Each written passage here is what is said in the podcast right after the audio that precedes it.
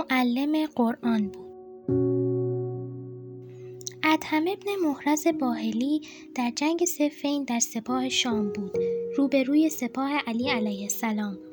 ضربه به صورت او را ادهم وارد کرد. ضربه به صورتش بود. به استخوانش هم رسید. لابد زخم بدی بوده. لابد جای این زخم تا سالها و حتی شاید تا آخر عمر روی صورتش مانده. جای زخمی که در کنار علی علیه السلام برداشته بود. یادگار جانبازیش حتی آن موقع که روی سینه پسر علی علیه السلام نشست. معلم قرآن بود. جانباز جنگ سفین هم قبیله ام البنین می‌گویند شانزده بار پای پیاده به سفر حج رفته بود. خوب میشناسیمش. در سپاه اشقیا ناماشناتر از او از شمر ابن زلجوشن خواندم که عمر ابن سعد دلش راضی به جنگ نبود. داشت ابن زیاد را هم نرم می‌کرد که دنبال راهی مسالمت آمیز بگردند. اما او نگذاشت و ابن زیاد را به جنگ تشویق کرد. اگر شمر نبود شاید هیچ وقت معرکه‌ای در کربلا پا نمی گرفت.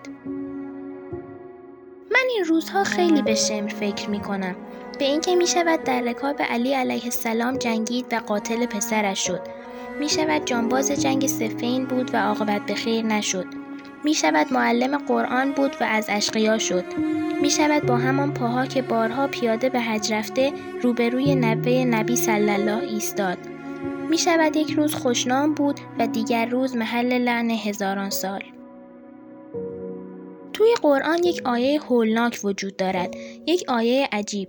آخر آیه پنجم سوره فاطر ولا یقرن نکن بالله الغرور مبادا شیطان فریبنده شما را به وسیله و درباره خدا بفریبد. خیلی ترجمه ها رحمت را محذوف می دانند و می نویسند مبادا شیطان شما را به واسطه رحمت خدا بفریبد.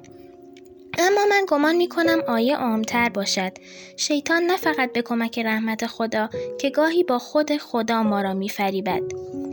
همه جای تاریخ پر است از ماجرای انسانهایی که خیال می‌کردند راهشان درست راه حق است و محبوب خدایند اما در سپاه اشقیا بودند پناه می‌برم به خدا از فریبنده ای که ممکن است من را با خدا بفریبد.